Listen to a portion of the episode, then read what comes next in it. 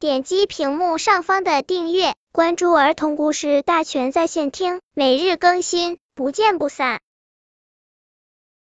本片故事的名字是《小松鼠感恩》。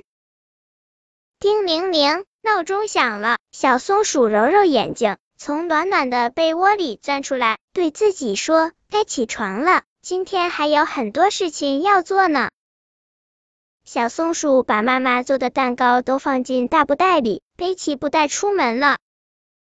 小松鼠先来到山羊伯伯家，边敲门边说：“山羊伯伯，我是小松鼠，请您开开门啊！”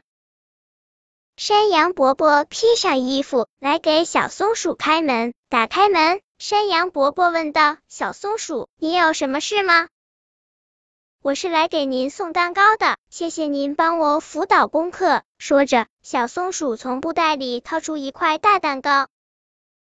接着，小松鼠又来到熊猫奶奶家，对熊猫奶奶说：“熊猫奶奶，谢谢您在我生病的时候照顾我，这是送给您的蛋糕。”小松鼠挨家挨户的送蛋糕，布袋越来越轻，小松鼠越送越开心，心想。原来有这么多人帮助过我啊！